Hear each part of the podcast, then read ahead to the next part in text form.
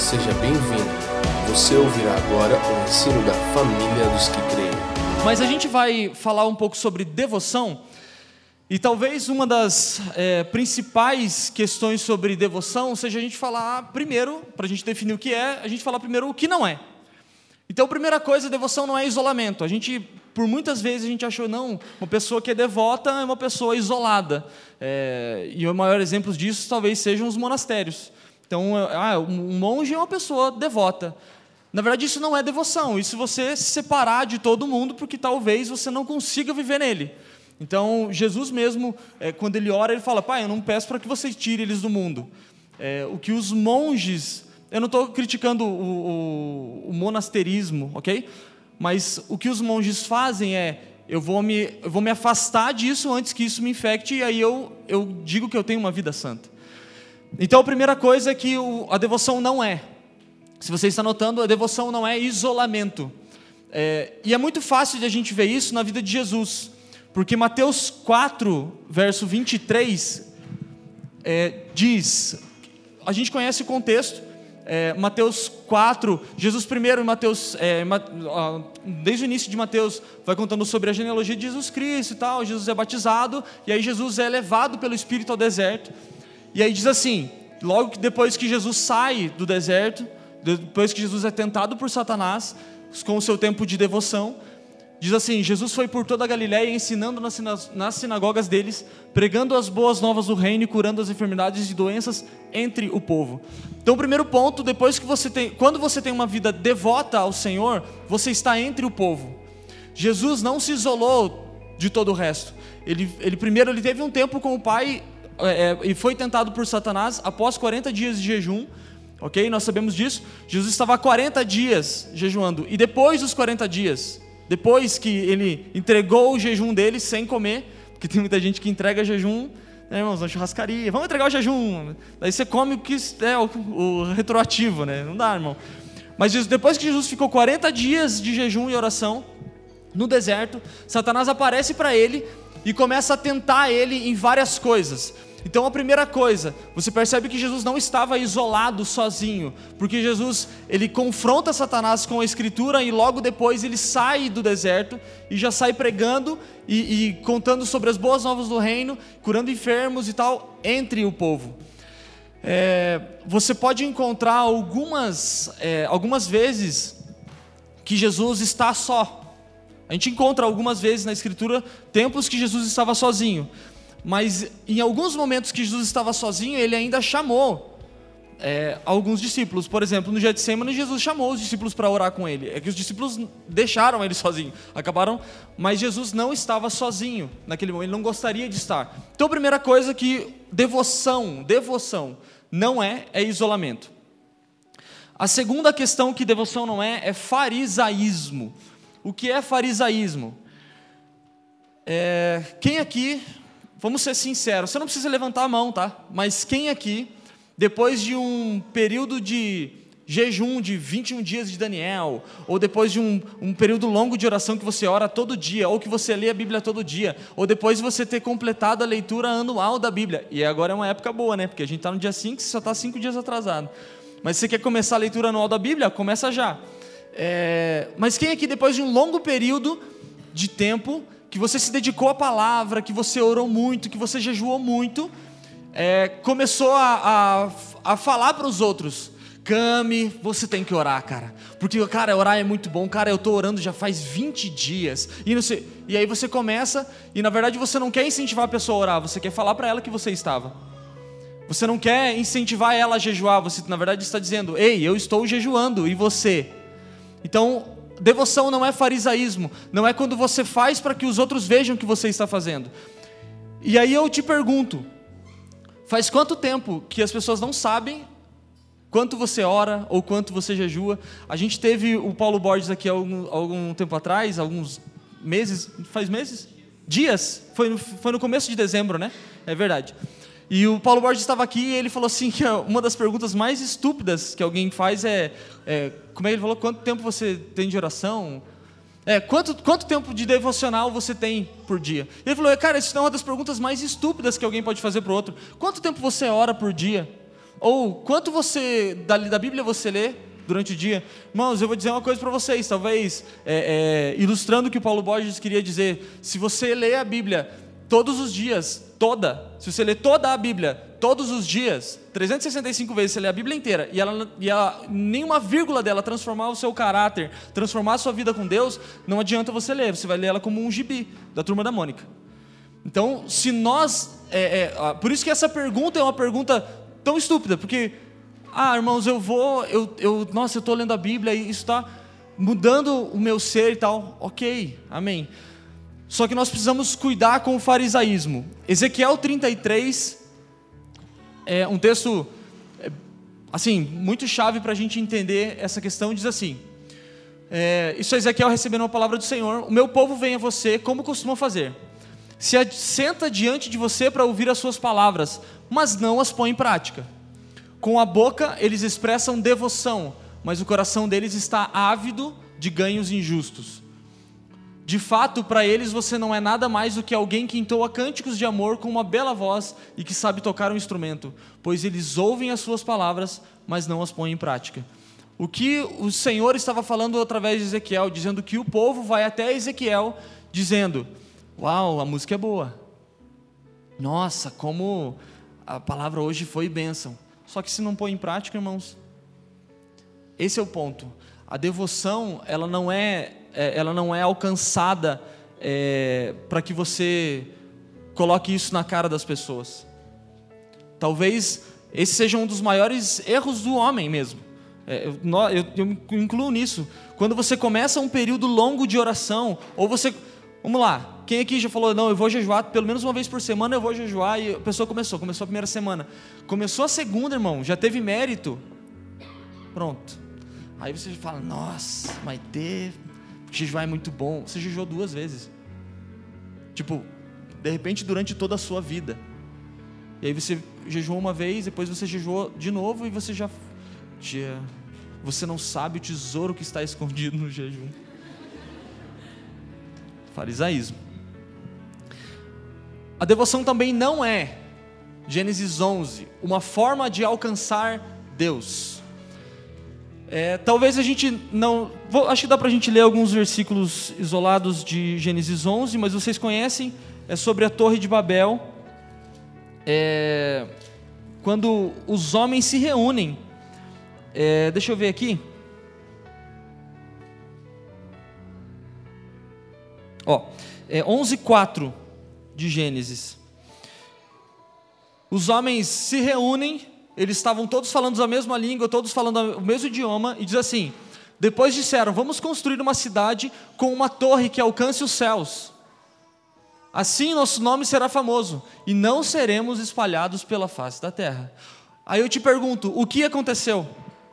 Eles construíram uma cidade cuja torre quase alcançou os céus. O que Deus falou? Cinco. O Senhor desceu para ver a cidade e os homens que estavam construindo. Seis. E disse: Senhor, eles são um só povo e falam uma só língua. E começaram a construir isso. Em breve, nada poderá impedir o que planejam fazer. Isso é o Senhor falando. É, quando você se devota ao Senhor para alcançar Ele, o seu objetivo é alcançar, eu quero alcançar Deus, e esse é seu único objetivo, é, você até pode alcançar Deus, você pode até chamar a atenção dele, mas isso não quer dizer que está certo. Porque o seu coração quer alcançar ele por sua própria força. Então você, qual é a motivação do seu coração de alcançar ao Senhor? E aí eu digo, não numa questão de alcançar no, na, no sentido de tocá-lo, de você poder é, estar íntimo dele, de você poder ter contato com Deus é, fisicamente, plenamente, que ele transforme você. Mas às vezes, até, até mesmo Deus nós idolatramos. O que é idolatria, irmãos? Toda vez que você adora alguém pensando em receber algo em troca. Eu até estava brincando com os meninos ali, o Felipe começou a falar. Eu falei, fica quieto, Felipe, porque daqui a pouco você vai contar toda a minha mensagem. Mas o que é idolatria? Quando você se relaciona com alguém querendo algo em troca. Então nós vemos na Grécia vários deuses. Nós vemos a, a, a eu não vou lembrar o nome dos deuses agora, né? Vocês podiam até me ajudar se vocês estudaram um pouquinho da Grécia, mas não lembro. Mas, por exemplo, a deusa Diana, a deusa do amor. Você adora ela para que você seja resolvido no amor. Você adora o Deus Sol para que venha o sol e a sua plantação fique bem. Aí você tem os índios que oram pela chuva, porque se a chuva não vier, gente... e aí você tem vários deuses, cada um deles para uma necessidade. E nós às vezes transferimos essa idolatria para o nosso Deus. A gente acha que se nós adorarmos a Deus, Ele é obrigado a nos retornar em alguma coisa. E isso, na verdade, é, acaba sendo tão danoso quanto foi a Torre de Babel. E aí por isso que às vezes tem confusão, porque aí você, meu Deus, eu eu, eu, eu tô assim, tô me devotando a você e você não está me respondendo. Mas quem disse que ele precisava responder? Por que você estava alcançando? Por que você estava buscando o Senhor? Qual era a sua motivação? A devoção também não é uma vida silenciosa ou solitária. É, a gente falou aqui um pouco sobre a questão que Jesus é, não, se, não se isolava mas a gente precisa cuidar com algo. Eu até coloquei uma frase, não sei se eu, se eu mandei para você, eu mandei. O silêncio religioso não tem nada a ver com a presença de Deus ou meditação interior. Pelo contrário, ela é a expressão de um estilo de vida religioso e legalista que encontra uma certa dificuldade em tolerar qualquer coisa além de si mesmo. Qualquer expressão de alegria é observada desconfiadamente e comumente classificada como superficial. Preste atenção, quando você, é, você entra nesse lugar é, de estar em silêncio religiosamente, nós, repare que nós estamos falando de silêncio, não de quietude, não de lugar de, de encontrar o Senhor, que você fica quieto e ou, espera ouvir o Senhor. Nós estamos falando de silêncio, quando você não comunica nada com ninguém. Quando você é, é, se abstém de abençoar o outro irmão porque você é, é pleno, né? O, como é que é, tem um ditado que diz o, a fala é prata, o silêncio é ouro. Tem uma, uma frase, um ditado que diz isso aí. É, mas quando você se priva de abençoar o outro irmão, quando você não, não se doa ao irmão porque você está querendo se guardar por medo de alguma coisa, e aí é, isso vale para os tímidos. A Escritura diz que nós recebemos um espírito de, de ousadia. Isso vale para você que é tímido. Porque às vezes você não consegue chegar em alguém que, de repente, sei lá, a pessoa está desesperada por ouvir uma palavra do Senhor e você, por causa da sua santa devoção, em silêncio, você não abre o seu coração porque de repente você não está pronto ou porque você não. Deixa eu te dizer uma coisa. Na sua faculdade, as pessoas estão desesperadas. Na escola que você trabalha, as pessoas estão desesperadas. Não existe um lugar de descanso para ninguém que não conhece o Senhor. Não existe lugar de paz. Essa paz que você coloca a sua cabeça no travesseiro e dorme, muitas pessoas que estão do seu lado não têm. E talvez você está se devotando a um Deus e não está se deixando se entregar totalmente a Ele, a ponto de tocar o outro, a ponto de você ser é, uma ferramenta de Deus de transformação. É, hoje mesmo eu, eu, eu, estava conversando com, com a minha mãe e ela comentou sobre um menino que. Ela falou assim: ouve o áudio dele, ele está desesperado. Eu falei que ia passar o teu número e eu ouvi o áudio do menino. Irmãos, ele está desesperado. Sabe quando você conversa com alguém que você sabe que essa pessoa não tem perspectiva nenhuma, que a esperança foi roubada? Sabe quando você conversa com alguém e essa pessoa, você conversa, conversa, conversa e parece que a pessoa, tipo assim, você fala: "Não, cara, mas Jesus é bom". Ai, cara, mas é que eu não consigo ir para a igreja. Daí você fala: "Não, mas aqui, mas aqui eu não". E a pessoa está num buraco e você sabe que ela está num buraco e você às vezes se cala. Você às vezes é, faz com que esse seu silêncio religioso é, não tolere nada além de você mesmo. É, a maior parte das vezes, eu até anotei alguns textos, não precisamos ler, mas o silêncio ele é tido como algo ruim nas Escrituras. É, embora haja tempo para silêncio, né? Eclesiastes fala sobre tempo de silêncio e tal. Mas, por exemplo, em Números 30, é, o silêncio é consentimento. Se você quiser anotar, Números 30, é, o silêncio ele foi tido como, como consentimento, como alguém que fala algo e você não se impõe, então é como se você tivesse consentido daquilo. Neemias 5, verso 8, o silêncio é tratado como vergonha. Juízes 18 e 2 Samuel 13, 20, é, o silêncio é usado para esconder a justiça. Mas tudo bem, nós falamos aqui sobre. Quer anotar? De novo? É, vergonha, Neemias 5, verso 8. E para esconder injustiça, Juízes 18, verso 19. E 2 Samuel 13, 20.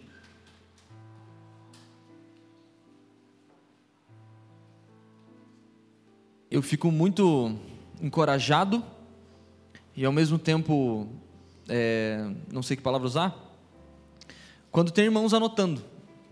E eu, particularmente, não tenho muito costume pegar um caderno e anotar e tal, porque eu, eu não funciono assim. Tem gente que funciona mais escrevendo, tem gente que funciona mais falando. Eu, às vezes, fico raciocinando na minha cabeça aqui, mas encoraja muito. Eu queria é, encorajar você, se você, de repente, aprende mais escrevendo, pega um caderninho, traz um caderno da próxima vez, para você poder escrever e, e, e lembrar de, depois, né? Mas vamos lá. É, Salmo 115, 8. Primeira coisa, nós vimos o que a devoção não é. Então a devoção não é para que você é, é, esfregue na cara das pessoas, não é um tempo de silêncio que você não quer saber de ninguém. A, a devoção não é uma forma de você alcançar o Senhor, embora às vezes a gente pense que é. Mas a devoção ela é algo que quando você faz, quem muda é você. Salmo 115, 8 diz assim. É, dá pra gente ver, voltar um pouquinho os textos, por favor, John? Mais, mais, mais, mais, mais. Pode mais, volte mais. Acho que. Aí. É, 115, então vamos ler daqui para frente até chegar no 8. Esse texto está falando sobre idolatria. O nosso Deus está nos céus e pode fazer tudo o que lhe agrada. Os ídolos deles, de prata e ouro, são feitos por mãos humanas. Tem boca, mas não podem falar, olhos, mas não podem ver. Tem ouvidos, mas não podem ouvir, nariz, mas não podem sentir cheiro.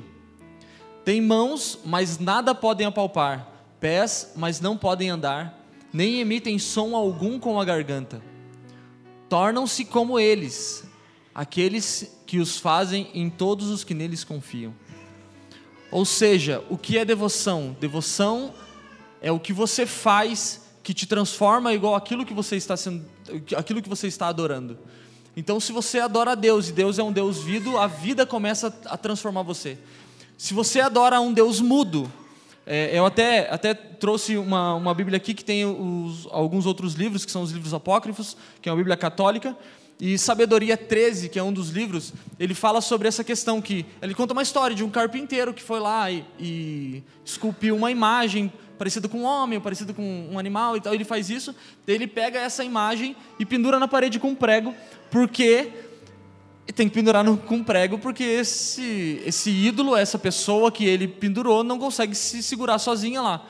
E aí ele diz que depois que ele faz tudo isso, que ele passa verniz e tal, ele diz que é, esse homem começa a adorar essa, essa escultura que ele mesmo fez e ele se torna parecido com ela, ou seja, ele não fala agora, agora ele já ele está caminhando por um lugar de morte porque ele não tem vida, ele está caminhando para um lugar onde ele não enxerga mais. Então nós precisamos cuidar com aquilo que nós estamos adorando, porque se nós adoramos a um Deus vivo, é vida que precisa fluir de nós. Se nós adoramos a um Deus que se move, é nós que precisamos nos mover.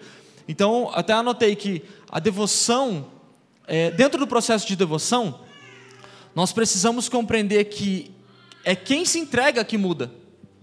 Quando o Felipe estava falando aqui sobre a questão das ofertas, eu falei, cara, ele, ele vai entrar na minha mensagem, cara. Eu acho que ele pegou, sei lá, e hackeou meu celular, alguma coisa ele fez. Porque quando nós ofertamos, a gente tem falado isso muito aqui. Quando nós ofertamos, não é a, o destino da oferta que muda, é você. Quando você é, é, adora o Senhor, quando você tem o seu tempo de adoração, o seu tempo de oração em casa, ou o seu tempo de jejum, não é Deus que muda o seu favor, é você que muda. Quando você jejua 21 dias para que uma situação mude ao seu favor, na verdade você está fazendo, você está praticando idolatria, porque você está querendo que Deus se mova ao seu, ao seu favor. E quem fez isso, a gente já viu isso por diversas vezes, quem pediu adoração é, é, em troca de idolatria foi Satanás. Foi Satanás que disse: se você me adorar, eu te dou. Não é Deus que faz isso. Deus não fala: se você me adorar, eu te dou um emprego bom. Se você me adorar, eu te. Não, irmãos. Então, quando nós adoramos ao Senhor, quando nós temos o nosso tempo devocional em casa, nós temos o nosso tempo devocional em casa para que nós mudemos. Por inúmeras vezes, até é, há um tempo atrás, o Leandro até comentou aqui, agora, como ele falou de mim, eu tenho liberdade para falar, porque sou eu, né? E ele comentou sobre um, um período que eu estava mal. Alguém estava aqui lembra não? Já lembra? Já, né, essas coisas. é, mas eu, eu tive um tempo mal. Por quê, irmãos? Porque eu, eu estava colocando todas as minhas, as minhas expectativas nas pessoas, esse era o primeiro ponto. E segunda coisa, eu queria que as pessoas fizessem as coisas como eu faria. Alguém se identificou não? Não precisa levantar a mão. Mas eu queria que as pessoas, eu queria que é, em determinado momento, quem estava pregando devia falar o que eu estava pensando. Em determinado momento, as pessoas que estavam tocando deviam tocar ou cantar aquilo que eu estava cantando. Em determinado momento, eu achei que as pessoas que estavam limpando o chão deveriam limpar como eu limpei. E aí eu comecei a trazer isso para mim, isso começou a gerar uma raiz de amargura dentro de mim. E eu comecei a perceber que, na verdade, a minha adoração não estava centralizada no lugar correto. Eu comecei a perceber que, na verdade, eu não estava adorando a Deus, eu estava adorando a mim mesmo. E aí eu estava me tornando eu mesmo, só que na minha natureza caída. E isso foi muito perigoso para mim.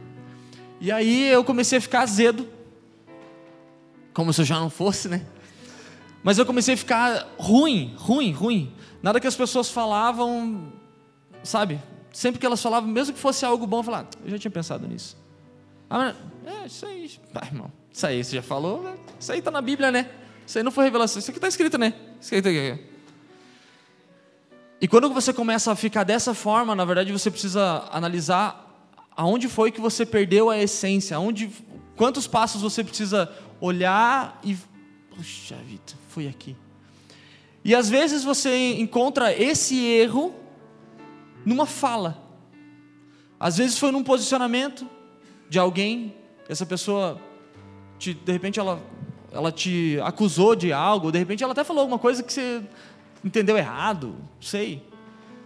Mas é fato que quando nós estamos adorando ao Senhor, quando nós estamos devotando toda a nossa vida ao Senhor, o retorno, que não é um retorno porque nós adoramos, entende? É como, é, na verdade, o retorno é nosso, né? Nós devotamos ao Senhor porque esse é o nosso, esse é o retorno.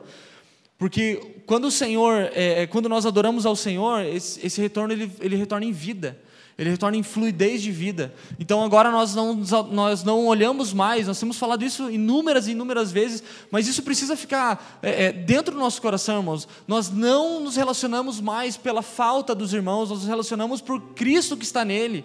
Nós relacionamos porque eu preciso encontrar Cristo no meu irmão.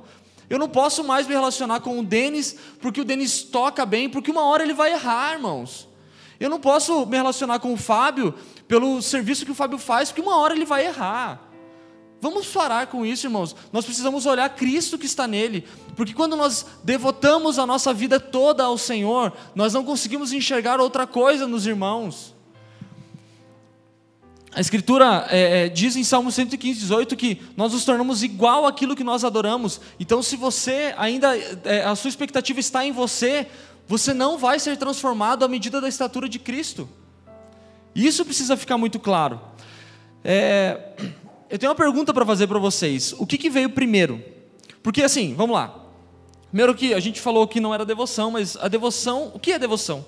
Devoção é o ato de se entregar, ok? É quando você se entrega. Devoção vem do hebraico, a palavra hebraica para devoção é avodá. É, e avodá quer dizer culto, serviço, trabalho, labor. É isso mesmo. Então quando você fala assim, eu sou devoto de fulano, então você tem que trabalhar por ele. E por inúmeras vezes a gente vê assim, ah, eu sou devoto de Maria. Mas, irmão, antes fosse. Porque aí você no mínimo ia fazer o que Maria né, o que Maria fez. No mínimo você ia. Mas não, às vezes você não é, você só é aquele silêncio religioso mesmo. O que veio primeiro, o culto espiritual ou o culto terreno?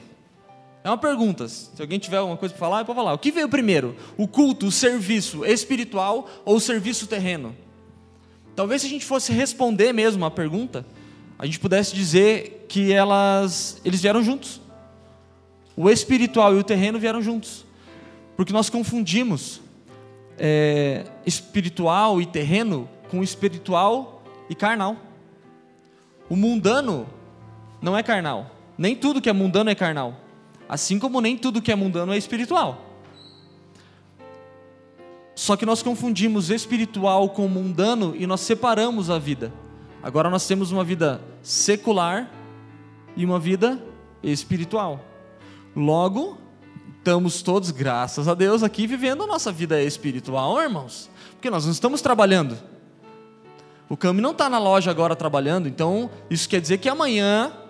Que hora você entra? O Cami amanhã entra às 8, às 9, desculpa, quase. Ele acorda às 8 e começa a vida secular dele.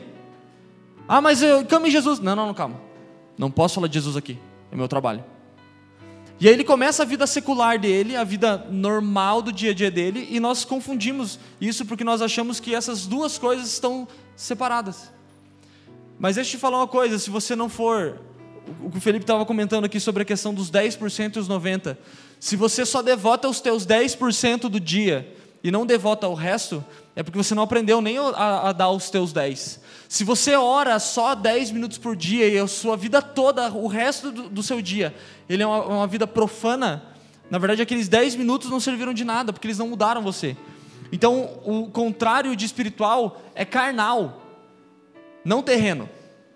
O contrário de espiritual é aquilo que você faz na carne. Na, o que, que é a carne? Carne é a sua primeira natureza. Tudo aquilo que você faz de acordo com sua primeira natureza, porque você já nasceu de novo. Se você faz de acordo com sua primeira natureza, você está fazendo algo que não é espiritual, porque você nasceu de novo. João 3, Jesus dá um, um dá uma palavra para Nicodemos. Deixa eu só ver se eu encontro o texto aqui. É, e é um texto muito legal, porque Nicodemos é, fala diversas coisas e tal, e fala assim: ah, se você, nós sabemos que você vem da parte de Deus, porque ninguém pode fazer os sinais que você faz se não for da parte de Deus. E aí ele diz assim: ó, é, o 3:3. 3. Em resposta, Jesus declarou: Digo-lhe a verdade, ninguém pode ver o reino de Deus se não nascer de novo. Próximo. Perguntou Nicodemos: Como é que alguém pode nascer sendo velho? É claro que não pode entrar pela segunda vez no ventre da mãe e renascer. Digo-lhe a verdade: ninguém pode nascer no reino de Deus se não nascer da água e do espírito. O que nasce da carne. É, todos aqui nasceram da carne? Amém? Glória a Deus? Todos nasceram da carne, né, irmãos? Por favor, né? Mas o que nasce do espírito é espírito. Talvez esse seja o nosso maior problema. Nós confundimos aquilo que é espiritual com aquilo que é mundano, aquilo que é do mundo. O que é mundano? Aquilo que é do mundo. Essa bateria aqui, foi Deus que fez? Não, foi alguém que fez, uma máquina, sei lá, alguém fez essa máquina. Eu não estou tirando a soberania de Deus em ter dado é, intelecto para alguém desenvolver uma máquina, ok? Mas foi uma máquina que desenvolveu essa bateria. Isso aqui também, ó, isso aqui não é natureza, entende? Isso aqui foi criado. Isso aqui é mundano. Só que isso pode ser usado tanto espiritualmente quanto carnalmente. Você pode usar uma bateria dessa para você adorar o Senhor ou não. E aí você escolhe o que você faz. Porque as coisas mundanas não são é, é, inteiramente não espirituais. Jesus falou assim: Pai, eu, eu vou pedir para você, não tira eles do mundo, mas ajuda eles a vencer o maligno. Jesus não falou, eu vou ajuda eles a vencer o mundo. Para de tentar vencer o mundo. Você não vai conseguir. É uma guerra que você não precisa travar. Então, o, culto espiritual e o terreno, talvez eles tenham vindo juntos. Porque quando Deus fala em Gênesis para Adão, ele fala cultive a terra, ou seja, faça um culto para a terra. Aí você pensa, meu Deus, é a mãe natureza, é o, sei lá, o Greenpeace dos céus. Não, não. É quando você, Deus deu uma ordem para Adão, cultive a terra. Faça com que isso seja o resultado do seu trabalho. Veja isso funcionando. E aí eu te falo: o problema nunca foi o trabalho, o problema foi o, o porquê trabalhamos. Porque Deus, quando faz Adão antes do pecado, Preste atenção. Deus, quando faz Adão, cria Adão antes do pecado, ele dá trabalho para Adão. Vocês perceberam isso? Deus deu trabalho para Adão. Depois do pecado, Deus falou assim: agora do suor do teu rosto você vai comer. O problema não foi o trabalho. Adão não parou de trabalhar. Só que agora ele come com suor do rosto. Agora ele come com cansaço. Agora ele come com estresse. Agora o trabalho dele gera fadiga, que antes não gerava. O problema não é o trabalho. O problema não é o, o, o, o que você faz. O problema é o que isso te gera. Então, a devoção ao Senhor ela é um processo de amadurecimento consciente, de escolhas, não de sentimento. Escute, é, eu, eu falei isso esses dias é, para alguém, e eu estava falando sobre amor. E essa pessoa tinha um contexto bem difícil e tal. E eu estava falando sobre amor com essa pessoa e e ela falou, e eu falei assim: "Ah, tal, não sei o que e tal, porque eu, eu escolho amar minha esposa todos os dias". Não, mas como assim você escolhe? Amor é um sentimento. Eu falei: "Não, amor é uma decisão". Não, mas não. E a gente entrou numa conversinha mais acalorada, foi boa. É, mas o que que acontece? Às vezes a gente acha que amor é um sentimento. É uma coisa que vem e daí porque se fosse um sentimento, ele vem e passa. Amor é uma escolha. A Escritura diz que Deus amou o mundo de tal maneira que deu seu filho. Não foi um sentimento, foi uma decisão. Todas as vezes que eu acordo de manhã, eu escolho amar a minha esposa. Por quê? Porque se fosse um sentimento, tem hora que o sentimento não aparece, irmãos. Tem hora que o sentimento não está lá, a flor da pele, dizendo, nossa, como eu amo essa menina. Sim, eu amo ela, mas eu decido amar ela todos os dias. Porque se não for, se o amor não for uma decisão, quando o sentimento estiver em baixa, eu vou embora. Então nós decidimos amar a Deus. Nós decidimos todos os dias caminhar para essa devoção. A devoção é um processo consciente, é um processo aqui, ó. Escute. Essa frase é da minha esposa, ela fala assim: Amém, irmãos? Deus deu o Espírito, Deus deu Jesus, Deus nos deu a cruz e tal, mas Deus, quando nos fez humanos, Ele nos deu, ele nos deu um cérebro. Use com moderação. mas, irmãos, Deus te deu um cérebro, talvez para você pensar, quem sabe? Ah, Jesus, mas hoje eu não estou muito legal para orar. Sim, então usa a decisão que você tomou. Não, hoje eu vou me relacionar com Deus e eu vou largar para ele tudo que eu estou sentindo mesmo. Que hoje eu estou bravo. Sim, vá bravo. Vá irritado. O, esses dias a gente estava aqui e aí o, o Felipe comentou sobre a questão do discipulado. Ele fala, ele falou assim que quando você, quando ele recebe alguém e a pessoa começa lamuriar, lamuriar demais sobre o outro, fala demais ali do irmão, não sei o que, ele fala, você já reclamou para Deus? Porque se eu não reclamou para ele primeiro, eu, né? O que, que vai adiantar você falar para mim? Vai reclamar com Deus primeiro. Então, às vezes, a gente acha que esse processo de devoção ao Senhor é um processo lindo, é um processo romântico. Para de romantizar o Evangelho, irmão. O Evangelho é uma decisão. É quando você acorda e fala: Não quero orar, mas, ah, cara, eu tenho que orar porque não é Deus que vai mudar, é você que está mudando, é você que está sendo transformado a cada vez que você, sei lá, com dois minutos de oração, você vai lá e ah, Senhor, hoje eu não estou legal, eu tomo droga, hoje eu estou ah, tô afim de soltar os cachorros em todo mundo. E aí, aos poucos, o Senhor vai mudando a sua natureza para aquela natureza que você nasceu de novo. Porque não é. A, a, a muitas pessoas, às vezes. É, fazendo um paralelo aqui também. Muitas pessoas, às vezes, não se decidem por se batizar porque elas acham que elas vão mergulhar na água e quando elas voltar, pum, blim, blim, blim. Daí elas só vejo Jesus na André agora. Irmão, é aí que você não vai ver. As pessoas às vezes jejuam porque elas vão falar: não, quando eu jejuar, eu vou começar a ver só anjo. Mentira! Quando você jejua, irmão, é o maior, é a maior provação da sua vida.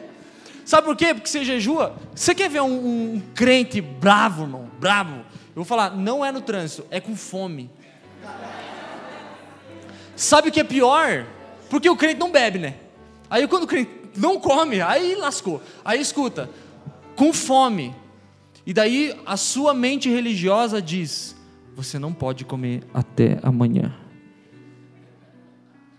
E aí você fica pior ainda. E aí você tenta é, é, é, alcançar alguma coisa que você não está deixando ser transformado. Irmãos, vai por mim. É, a gente fez duas vezes, né, Felipe? Quando a gente trabalhava junto ainda, a gente fez acho que umas duas vezes, dois dias, sem nada. a gente fez um jejum é, é, decidido. Vamos fazer? Vamos. Não olhe para trás. Vamos embora. Ruim, foi ruim. Eu não sei nem o que o doutor Felipe pensa desse jejum aí. Ah, ninguém, nunca fez, né, Felipe? Nunca fez jejum. Fazer 15 dias só com água. Glória a Deus. Não vai fazer. Você não vai conseguir, irmão. O seu corpo não vai deixar. Mas quando o que a gente precisa entender é que a devoção ela é um ato de entrega completa, mas é consciente. É no intelecto, é na mente que você decide todos os dias, mesmo que você vacile, mesmo que por um ou dois dias você tropece, mesmo que você não consiga dar conta de primeira, mesmo que você fale, mesmo que você peque, a devoção é um processo de entregar-se por completo, conscientemente, da decisão que você tomou lá atrás. É, 2 Coríntios 11, do 1 ao 3, para quem está anotando.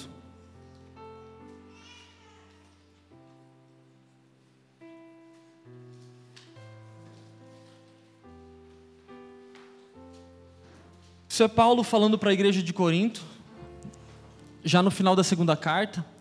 Ele diz assim: Espero que vocês suportem um pouco a minha insensatez. Sim, por favor, sejam pacientes comigo. O zelo que tenho por vocês é um zelo que vem da parte de Deus. Eu os prometi a um único marido, Cristo, querendo apresentá-los a Ele como uma virgem pura. O que receio e quero evitar é que, assim como a serpente enganou Eva com astúcia, a mente de vocês seja corrompida e se desvie da sincera e pura devoção a Cristo. O que Paulo estava dizendo e, suplicando, ele estava dizendo: é, é, por favor, sejam pacientes comigo. Provavelmente ele estava falando: eu vou ter que falar mil vezes, mas por favor, me aguentem, me aturem, porque o meu receio e o que eu quero evitar é que, de novo, vocês sejam enganados como a serpente foi. E como a serpente foi enganada? Com sofisma, uma meia-verdade. E isso é um ponto que nós precisamos entender, essa meia-verdade que vem sobre nós às vezes. O que a serpente falou para Eva? Quem falou para você que se você comer, você morre? Quem disse? E aí Eva esqueceu da decisão. Eva talvez foi pega num momento emocional ruim. De repente ela estava com o seu emocional meio abalado. Mas Eva esqueceu da decisão. E você vê a diferença de, de Eva no jardim e Jesus no deserto. Jesus estava provavelmente, irmãos, 40 dias de jejum não é para qualquer um, irmão. Tem, tem gente que fez, tem muita gente que, que faz esse jejum intermitente, até como modo de, de dieta, de saúde e tal, ok. Mas 40 dias, irmãos, talvez o emocional de Jesus, o humano, o homem, estava meio. Ah, estou com fome. E esses discípulos que não vêm aqui trazer um pão, ele estava decidido. Quando Satanás tenta Jesus, Jesus estava decidido. Ele tinha todos os textos na mente, ele tinha todos os textos na memória. Jesus não deu uma resposta super espiritual, ele deu uma resposta na sua memória.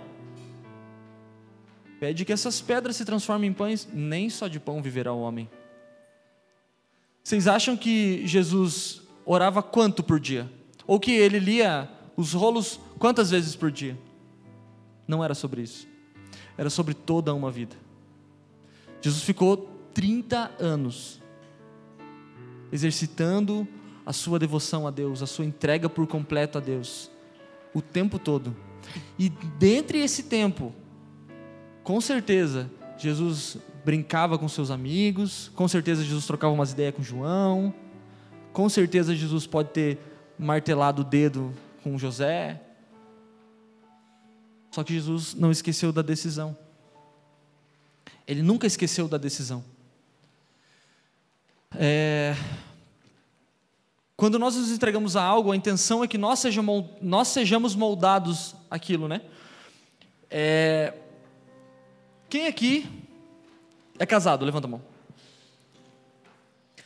E é engraçado quando a gente fala do processo do casamento, porque antes do casamento vem o quê? A paixão, né? Você olha e fala, opa! E aí sabe o que é mais engraçado? Que os, os namoricos, vou, vou usar esse termo, tá, irmãos? Por favor. Mas os namoricos, que muitos de nós passamos, é, eles são muito engraçados, porque eles são basicamente uma devoção. Porque ele é um trabalho. Irmão, quem já teve namorico aí sabe. É, ele é um trabalho que você faz para o outro. Então, vou dar um exemplo. Tá lá o Fábio, olhou para Leila e gostou. Eita glória! É essa mulher que eu quero casar. E aí o Fábio, o Fábio é atleticano e ele descobre que a Leila é coxa. Vou dar um exemplo bem simples. Meu amigo, para conquistar a Leila, talvez ele até vá de camisa verde. Não estou dizendo que ele vai virar coxa branca. Ah, vai. Mas sabe o que acontece? Quando nós nos apaixonamos e a pessoa lá, ela gosta, uma gosta de rock, mas a menina lá gosta de, sei lá, de forró. Você até vai ouvir um fala mansa, você até vai ver. Olha essa música aqui, é legal. Sabe por quê? Porque a devoção, quando a devoção, quando existe trabalho na devoção, a devoção muda quem? Quem está devotando. Esse é o ponto.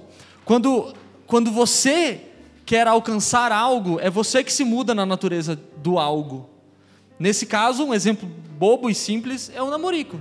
Você olha para a menina e fala, ah, essa aqui. Se, se gosta das mesmas coisas, é mais fácil. Mas se não gosta, você fala, ah, ouvi um fala mansinho aqui, vamos ver o que, que dá. E de repente, se a menina é. E aqui, para quem é solteiro, de repente, se a menina ou o rapaz é crente, vai embora, irmão. Vai embora, vai fundo. Né? Seja moldado através dessa pessoa. Quem sabe você nem case com ela, mas Jesus encontre você num canto e pegue você de uma vez. É, então, assim, a gente vê pessoas, por exemplo, devotas ao trabalho. É... Aí eu vou abrir algo para vocês. Eu sou um cara que às vezes eu me pego errando, trabalhando demais. Às vezes eu começo a trabalhar, eu trabalho em casa, eu e minha esposa, a gente fica o dia inteiro junto. E às vezes a gente não tem tempo junto. Quem trabalha em casa com a esposa sabe. Irmãos, Parece estranho, né?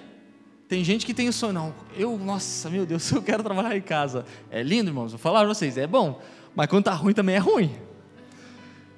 E às vezes a gente não tem tempo durante o dia. E às vezes é até engraçado, porque às vezes os irmãos falam assim, e daí, como é que você está hoje à noite? Não, hoje à noite vou ter tempo com a minha, minha esposa e com a minha filha. Meu amigo, você ficou o dia inteiro com elas. É, irmão, mas não tive tempo com elas. E às vezes você é uma pessoa que é devota ao seu trabalho, você trabalha, trabalha, trabalha, trabalha, trabalha, e você se molda ao padrão daquilo. Porque você começa a trabalhar 12 horas por dia, você começa a trabalhar 14 horas por dia. Por quê? Porque antes você não trabalhava, mas o trabalho é assim. O trabalho tem essa natureza de trabalhar, cada pessoa trabalha 15 horas, 16 horas por dia. E aí você começa a devotar ao trabalho, trabalhar pelo trabalho, e você se encaixa aqui, ó. Da mesma forma, que um, um, uma, uma paixãozinha de adolescente. Isso acontece, irmãos. Então, a gente precisa entender que quando, se nós devotamos o trabalho, nós devotamos às vezes a pessoa, o cônjuge, alguma coisa, e nós, achamos, e nós, e nós somos quem mudamos, por que, que nós achamos que quando nós devotamos a Deus tudo, nós nos entregamos a Deus, é Ele que vai mudar? Não, não somos nós que mudamos é a partir de nós. Quando você decide pelo Senhor, quem muda é você. E esse sacrifício, é, ele é diário. É, então, assim, então, daqui a pouco a gente vai falar sobre algumas coisas práticas. Eu vou citar algumas coisas, aí seria bom se vocês quiserem anotar. É, sobre a questão de devoção, de como eu me entrego, como que eu faço isso, beleza, na, na prática aí, como é que é? Porque o sacrifício, ele é voluntário e diário. Não dá para você ah, eu vou, eu vou começar o meu tempo, por exemplo. Levanta a mão agora, quero ouvir. Quem já decidiu o tempo de devocional e não cumpriu? Levanta a mão. Jesus, cara, sério. Não, tô brincando. Por quê? A minha esposa fala assim, ó. Vou dar um exemplo. Ela fala assim: amor, vamos começar a caminhar?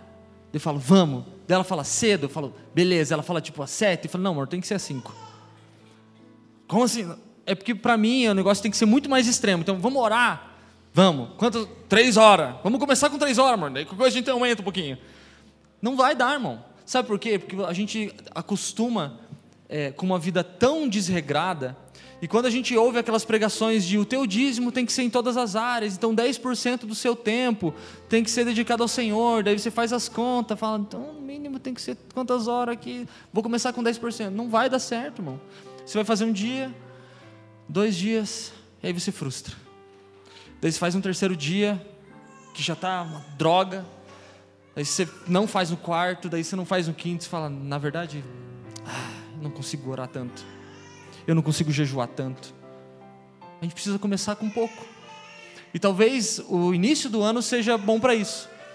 É, quando a gente começar a falar sobre as questões práticas, vocês vão ver que vai ser muito mais simples. E quando nós falamos sobre devoção, é, como ela é um processo, é, como ela é um processo diário e é um processo de decisão, você precisa entender que a devoção ela, é, ela, ela implica em uma obrigação, é uma doutrina. Oração é doutrina, ok? Jejum é doutrina. Nós não podemos esquecer disso, porque às vezes você pensa assim: ah, não, mas é o que? Quais são as doutrinas de uma comunidade local? Aí você vai para oração, você vai para fé em Deus, você vai para inúmeras coisas, mas você não pode esquecer que é uma doutrina. E se é doutrina, nós que nascemos de novo assumimos essa doutrina como obrigação. E aí obrigação não no sentido ruim, mas no sentido de disciplina. Então nós não podemos passar sem orar. Nós não podemos caminhar sem jejuar, nós não podemos eh, avançar sem buscar o Senhor. Porque isso é uma decisão que nós tomamos. Então se nós tomamos uma decisão, sabe aquele negócio de direitos e deveres? É isso. É, um texto do Luciano Subirá diz assim: consegue colocar aí, Joe? É, não podemos classificar como discípulos virtuosos os que tomam a sua cruz, e como os discípulos um pouco menos espirituais os que não a tomam. Quem quiser ser discípulo estará assumindo o compromisso, estará assinando o contrato com a condição de morrer para si mesmo. Na qualidade de discípulo, a sua cruz virá de um jeito ou de outro. Não dá para fugir, irmão. Se você pensa que, ah, eu vou orar um pouquinho só, oro pela semana toda, aí depois você passa a semana inteira sem orar. Não, irmão, é doutrina. A sua cruz, aquilo que você vai carregar, aquele fardo que é leve, que Jesus aliviou, Jesus troca o seu pelo dele, é, é leve, mas ainda existe um peso ainda existe uma responsabilidade. A gente não pode mais viver uma igreja sem responsabilidades. Nós temos responsabilidades. Nós falamos tanto sobre nós sermos o povo do tempo do fim, mas nós não queremos assumir as responsabilidades. Nós não queremos abraçar a causa de Deus, nós não queremos nos envolver com a comunidade local, nós não queremos nos envolver com a nossa família, nós não queremos nos envolver com nada. Nós só queremos o céu, de ruas de ouro, onde os salvos. É, irmãos, no final das contas é, é isso.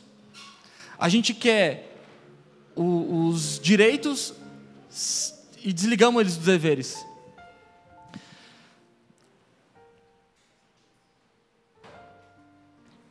É, tem um texto, é, até mais um texto, acho que não sei se eu coloquei aí, mas diz assim: é, o, autor está falando sobre a questão do, dos discípulos e tal, e das pessoas, e fala assim: eles nunca perceberam que é impossível seguir a Jesus sem negar as coisas que me afastam dele, sem negar o mundo.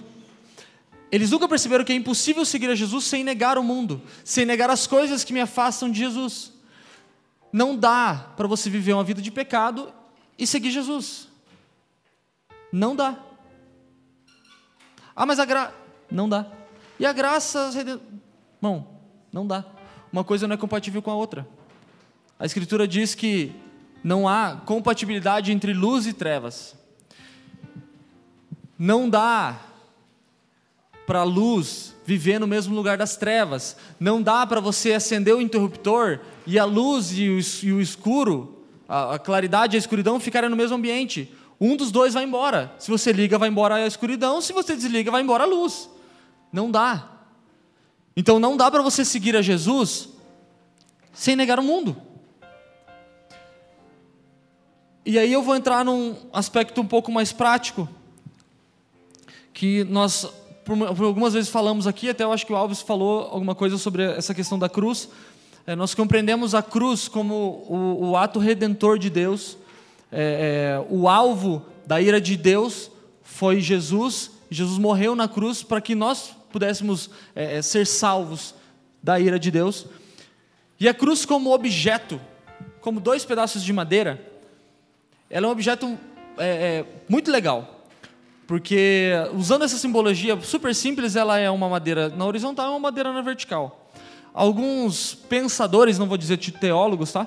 Alguns pensadores acham interessante é, avaliar a cruz como algo que você se relaciona com Deus e com que você se relaciona com os homens. Faz sentido? Faz.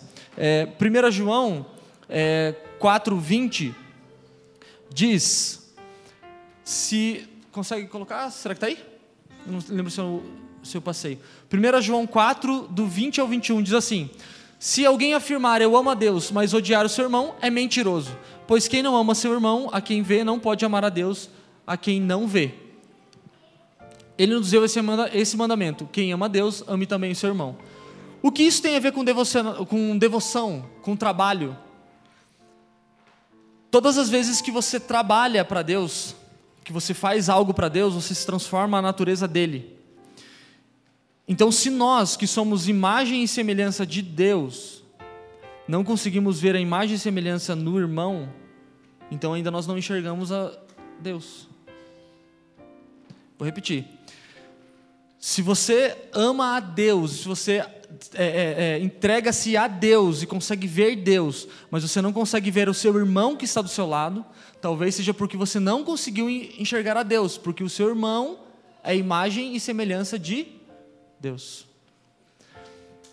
Madame Guyon diz: é impossível amar a Deus sem amar a cruz. Deus nos dá a cruz e a cruz nos dá Deus. Uma coisa está relacionada à outra. E quando nós falamos de cruz, o ato redentor de todos os homens, a cruz não é um objeto individual, onde Jesus salva um indivíduo, depois ele salva outro indivíduo, depois ele salva outro indivíduo, ele salva outro indivíduo. Não, Jesus morreu, Hebreu, o escritor de Hebreus diz que de uma vez por todas tendo eterna redenção. Ele entrou uma vez só, porque o sumo sacerdote entrava todos os anos. E aí Jesus veio e falou: Não, é uma vez só, acabou, não precisa mais ninguém oferecer sacrifício por isso. É, então nós precisamos entender que a devoção ela não é algo individual. Todas as vezes que nós fazemos algo é, pensando só em nós mesmos, nós estamos, na verdade, nem, nem só sendo egoístas.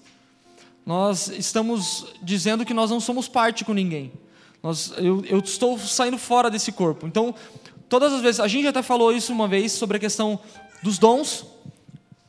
É, a Escritura fala para nós procurarmos com zelo os melhores dons, e, a, e, a, e, Paulo ainda dá uma dica, né? ele fala assim: procure com, com zelo os melhores dons e procure profetizar, porque que profetiza fala aos homens, ou seja, você não edifica a si, você edifica ao outro.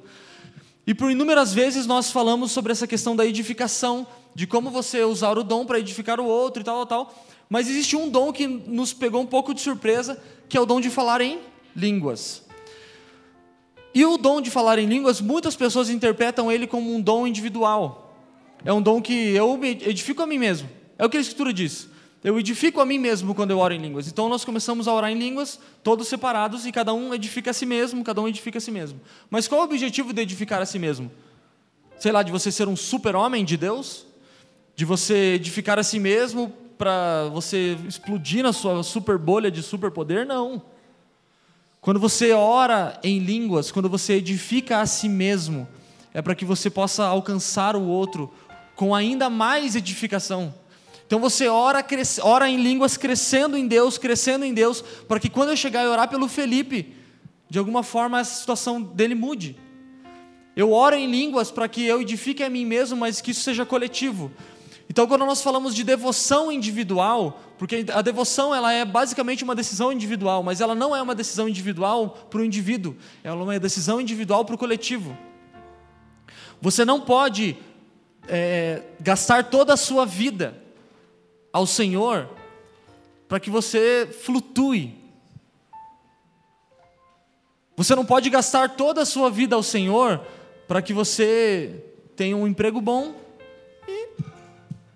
Você não pode gastar toda a sua vida ao Senhor para que você tenha várias profecias e escreva elas num caderno e enterre junto com o seu corpo. Você precisa gastar a sua vida pelo outro. Você precisa é, devotar a sua vida ao Senhor pelo próximo.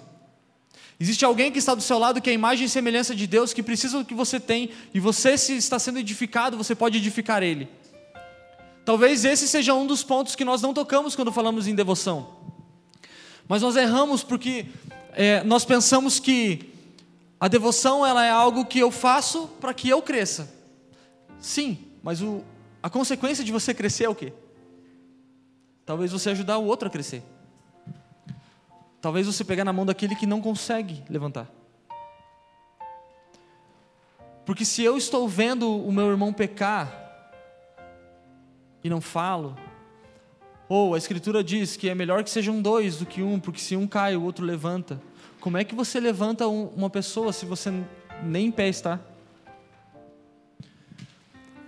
A gente, por inúmeras vezes, a gente acha que, achou que a, a devoção era algo que você fazia para você mesmo, e aí você alcançava um lugar diante de Deus maravilhoso, e você começava a ver coisas, ver anjos e ver, sei lá, muitas coisas. Só que nós esquecemos que se nós crescemos em Deus, se nós entregamos a nossa vida a Deus, e nós não conseguimos ver Cristo no outro, alguma coisa está errado. Alguma coisa está errada nesse processo, porque se você não consegue enxergar Jesus no seu irmão, a sua devoção no seu quarto está equivocada. Se você não consegue servir o seu próximo nas suas necessidades, ou até mesmo não nas necessidades, se você não consegue estar junto com ninguém, se você não consegue dedicar um tempo da sua vida para estar com alguém ao redor do Senhor, se você não consegue gastar um, 10 minutos da sua vida para ligar para alguém e falar como você está, ou mandar uma mensagem, ou o que quer que seja, alguma coisa está errada na sua devoção. Tem algum texto aí que você não leu ainda, tem alguma coisa que você não está buscando direito, tem alguma coisa errada.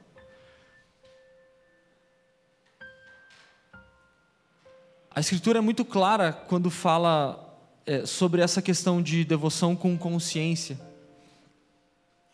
Porque nós precisamos servir ao Senhor com a nossa mente. A gente já, já entendeu isso, a gente já acho que já ficou claro. Devotamos ao Senhor com a nossa mente.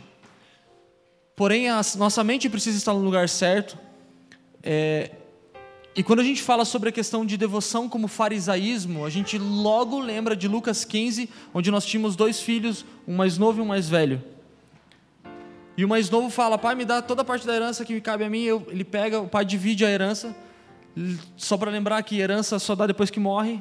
É como se o filho mais novo falasse: Pai, para mim você morreu, para mim você não. Ele morre e aí ele sai para gastar absolutamente. E quando o filho volta, para resumir a história, o filho mais velho fala: Mas pai, eu sempre estive aqui, eu sempre fui devoto a você. Eu sempre fiz tudo que você mandou e você nunca me deu nada não na intensidade que você deu para o meu irmão. E o que o pai diz? Tudo que eu tenho é seu. Você só não está usufruindo. E esse é o texto que eu quero fechar para a gente ir para as coisas práticas. Talvez você está pedindo força para o Senhor. Talvez você está pedindo para o Senhor diligência. Talvez você está pedindo disciplina. Talvez você está pedindo um refrigério, talvez você está pedindo para o Senhor um, uma visão, ou você está pedindo para o Senhor uma clareza sobre esse ano. E aí eu posso, talvez, dizer para você: olha para o seu lado, talvez a resposta esteja com o seu irmão. Talvez você possa olhar para ele e falar: me ajuda a orar sobre isso, porque eu não estou conseguindo. É muito legal, irmãos, quando nós ouvimos as coisas direto de Deus. Talvez eu possa dizer que ouvi Deus, a voz de Deus, contado nessa mão, durante toda a minha vida cristã. Que eu ouvi Deus falando, a voz dele mesmo. talvez essa mão. Mas eu não consigo contar todas as vezes que Deus falou comigo através dos irmãos. Todas as vezes que o Senhor comunicou algo comigo que veio e tocou a eternidade em mim. Todas as vezes que pessoas que nem se conheciam falaram algo, eu, nossa, é isso. Então talvez a gente esteja buscando o Senhor e, e tampando os ouvidos. O Senhor fala através da pessoa que está do seu lado. E eu digo mais: você fala. Você pode ser um agente de, de fala, de comunicar o dom que Deus deu para o outro. E por isso, é, por isso nós nos entregamos, é por isso que nós devotamos ao Senhor, é por isso que nós nos movemos em devoção a Ele. Para que a gente possa de alguma forma tocar os santos do nosso lado, para que a gente possa de alguma forma alcançar o próximo e falar: Cami, vamos junto, cara. Você está com um problema nisso, vamos, vamos tentar se ajudar. Porque a gente às vezes pensa assim, ah, eu estou tentando vencer, cara, eu estou tentando vencer um pecado aqui, estou tentando, ah, eu sou mentiroso, eu estou tentando, tô tentando vencer pornografia, eu estou tentando vencer isso, aquilo, aquele outro e tal. E você não comunica. E você não fala. Já, putz, cara, eu menti lá no meu trabalho. E o Cote fala uma coisa muito, muito legal com relação a pecado. Ele fala assim, ver se eu vou lembrar. Mas ele diz assim que quando você é, quando você pede perdão para Deus, você é perdoado. Tem um pecado lá. Mas quando você confessa, você é curado. Eu conheci um menino que lutou com um pecado, um amigo meu. Ele lutou, lutou contra um pecado durante quatro, cinco anos. E todas as vezes que ele pecava, ele confessava.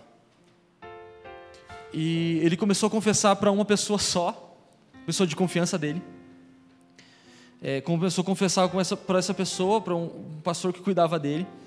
E ficou uns dois anos, ele contando é muito engraçado. Ele ficou uns dois anos confessando para essa pessoa. Ele falou: Ah, eu tenho meus tempos de oração, meus tempos de devoção ao Senhor, e chu, e chá, só que eu não consigo vencer esse pecado. E ele ficou uns dois anos confessando para esse pastor, e o que aconteceu? Esse pastor chegou uma hora e falou: Cara, Sei lá, cara, eu vou te bater da próxima vez que você falar, porque faz dois anos que você está confessando o mesmo pecado.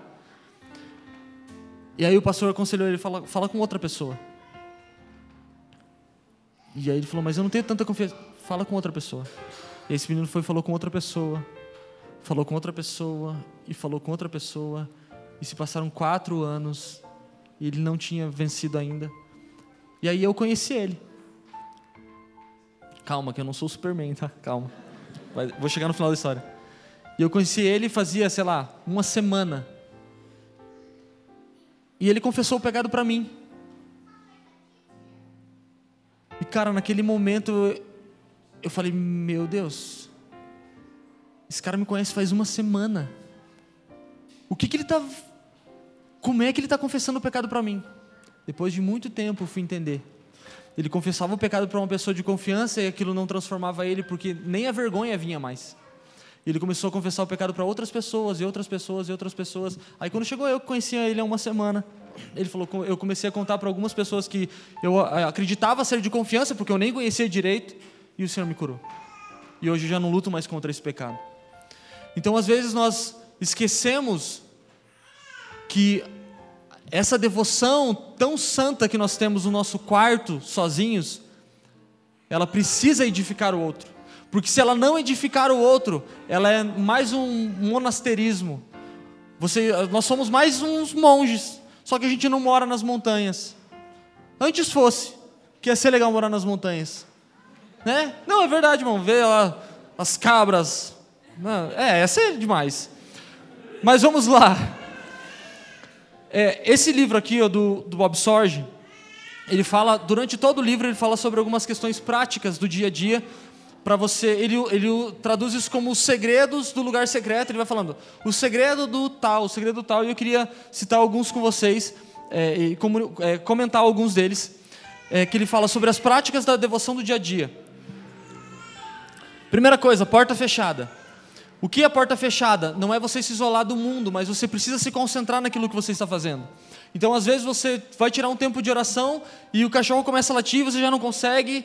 Então, irmãos, porta fechada, ou seja, lugar isolado mesmo, lugar de quietude. Busque um lugar de quietude. Se na sua casa não dá, vá para um parque.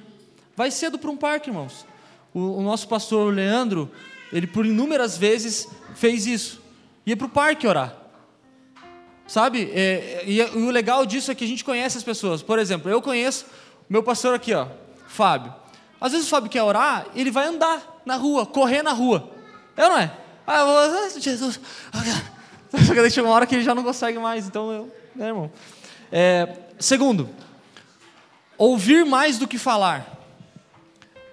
Por inúmeras vezes nós achamos que falamos, falar muito com Deus vai resolver alguma coisa. Errado. Então, às vezes você precisa só ficar em silêncio. Só fique em silêncio. Busque o Senhor em silêncio. Espere que Ele fale com você. Deixa Ele tocar a eternidade em você. Às vezes você está com tantas coisas que Ele só quer que você se aquiete. Aquieta a sua alma. Calma, calma, filho. Próximo. Obediência radical. É, às vezes nós ouvimos coisas de Deus que não são coisas tão fáceis de fazer, ou algumas coisas que, por exemplo, até é engraçado, porque todos os anos é, o Senhor fala comigo sobre a, respeito do ano. E, e hoje a, a Pri me perguntava, e daí, esse ano aí, qual vai ser? Porque todos os anos o Senhor me dá uma palavra diretiva. E um dos anos o Senhor me deu uma palavra que precisei, assim, a gente precisou se entregar um pouco mais. Então, às vezes o Senhor fala com você e você simplesmente deixa de lado. Você obedece, mas não é aquela obediência fiel àquilo que foi feito, que foi, que foi falado. Próximo, arrependimento rápido. Irmãos, se tem uma coisa que nessa vida eu aprendi, é que arrependimento rápido é a melhor coisa para você não sofrer tanto. Isso talvez seja uma tipo receita de livro. Quando o Senhor fala com você e você precisa se arrepender, se arrependa rápido. Não demore em se arrepender. Se um irmão vem e fala para você, você está errado nisso, você está errado nisso, vem outro e fala, você está errado nisso, se entregue de uma vez. Não deixe que três, quatro, cinco, dez pessoas falem porque isso daí é, te priva de ficar, sabe, patinando no mesmo erro muito tempo. É, e o arrependimento rápido é uma das chaves para você alcançar uma devoção mais profunda no Senhor. Porque você se arrepende daquilo que. De, de, repente um irmão veio e falou com você alguma coisa, depois você leu na Bíblia, e depois você orou e o Senhor falou com você. É, mas na verdade eu queria um anjo. É, Jesus, eu só queria um anjo aqui falando comigo. Não, irmãos.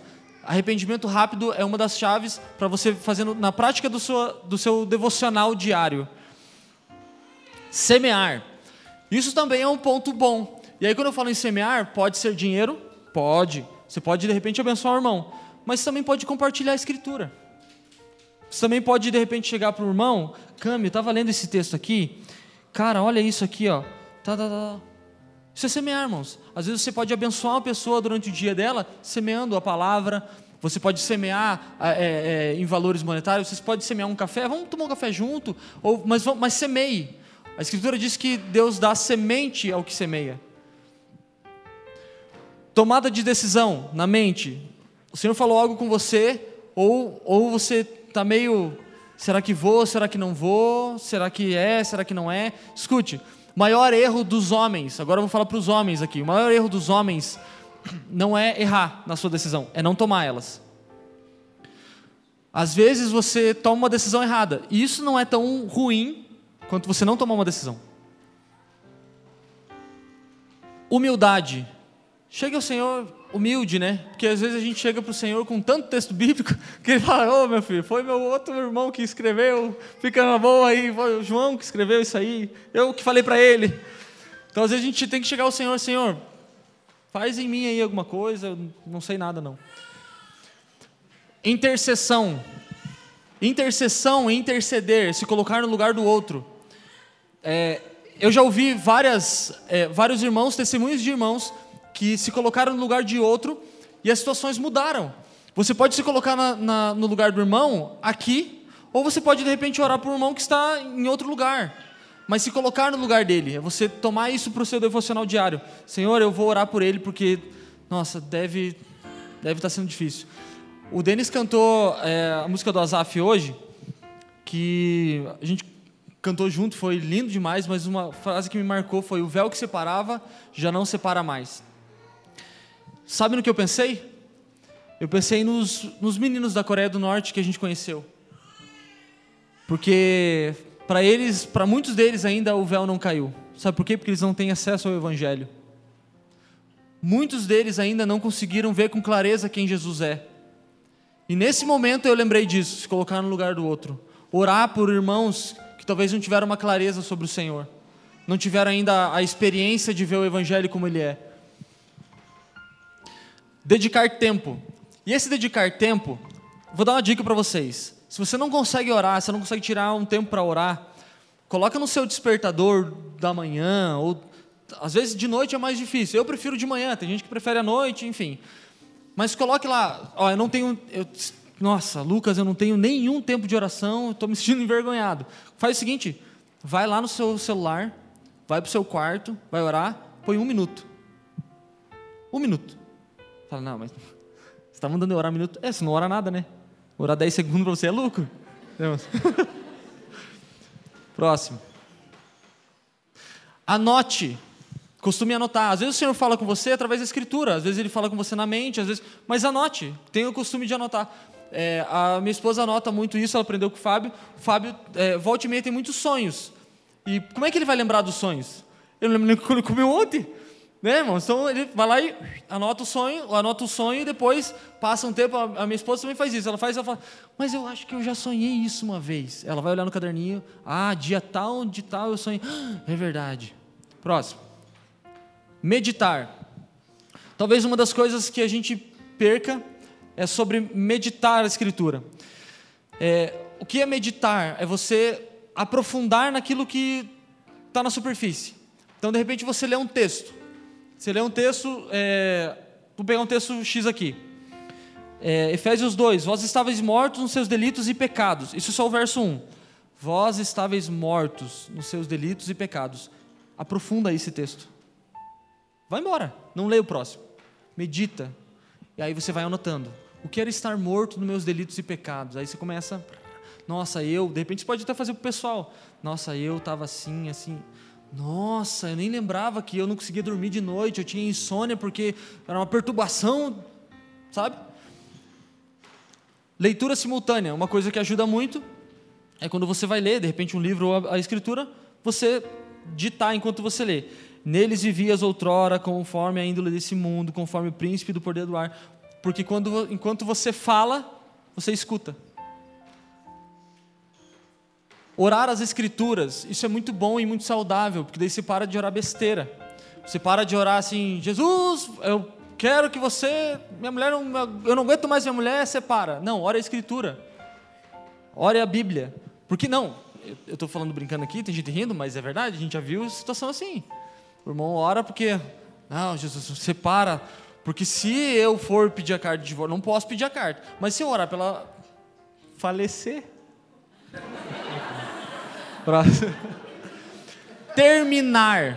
Escute, se você não tem, se você não tem disciplina com tempo de oração, com tempo de devoção, tempo de devocional, coloque um tempo para começar e um tempo para terminar.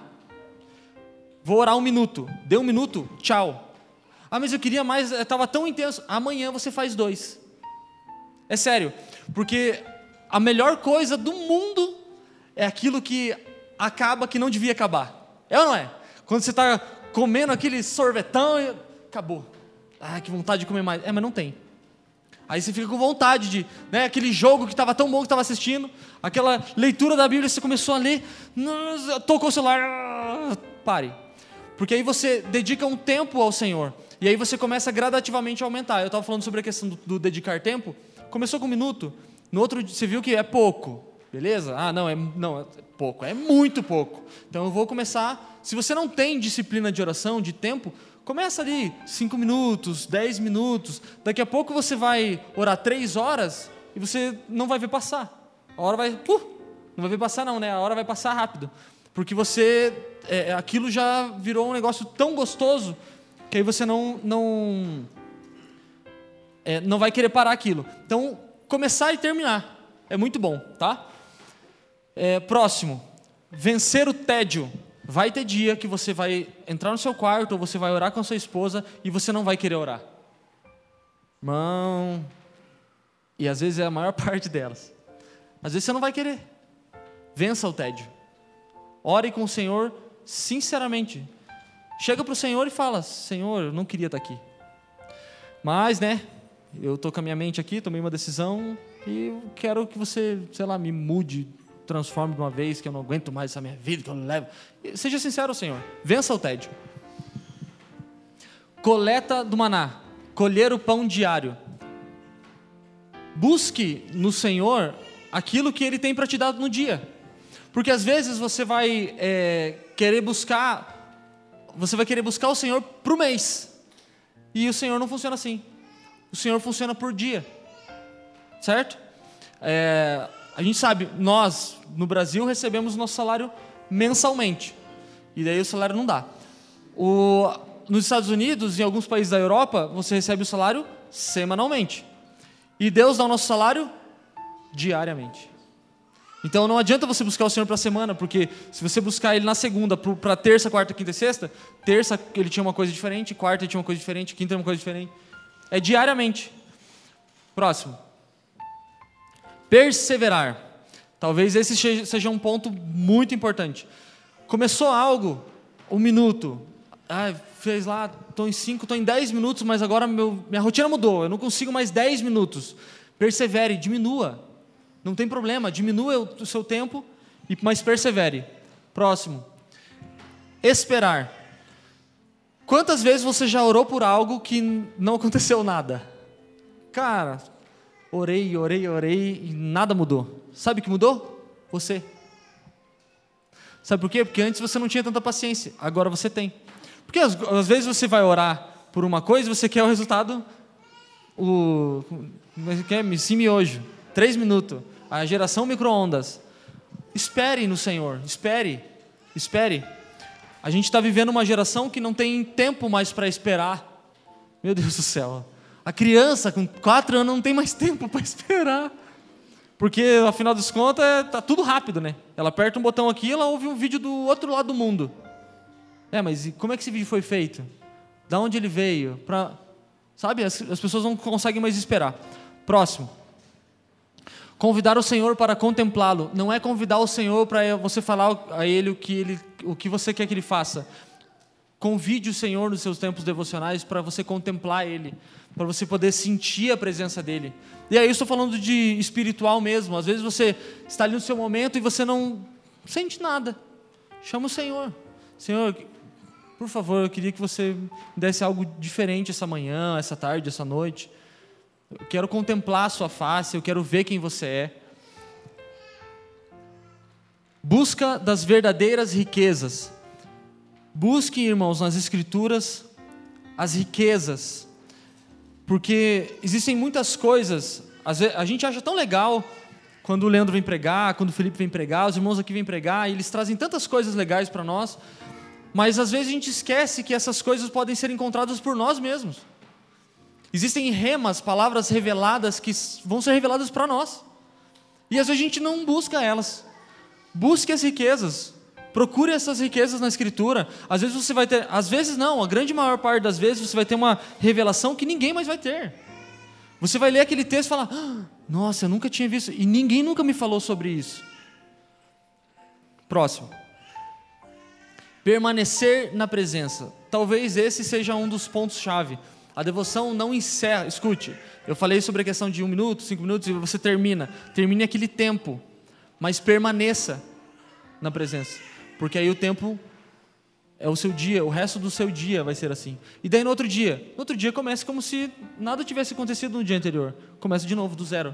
E aí você começa a fazer isso diariamente. Daqui a pouco você está com um tempo devocional lindo. Último, priorizar a intimidade. Priorize intimidade com o Senhor. Não é aquele tempo de correria. Se você só consegue ter um minuto, mas esse um minuto é um minuto íntimo, priorize ele. Se você não tem é, é, o hábito de ler a escritura, mas você, naquele dia você só consegue ler um versículo, leia esse versículo como se ele fosse a revelação do ano.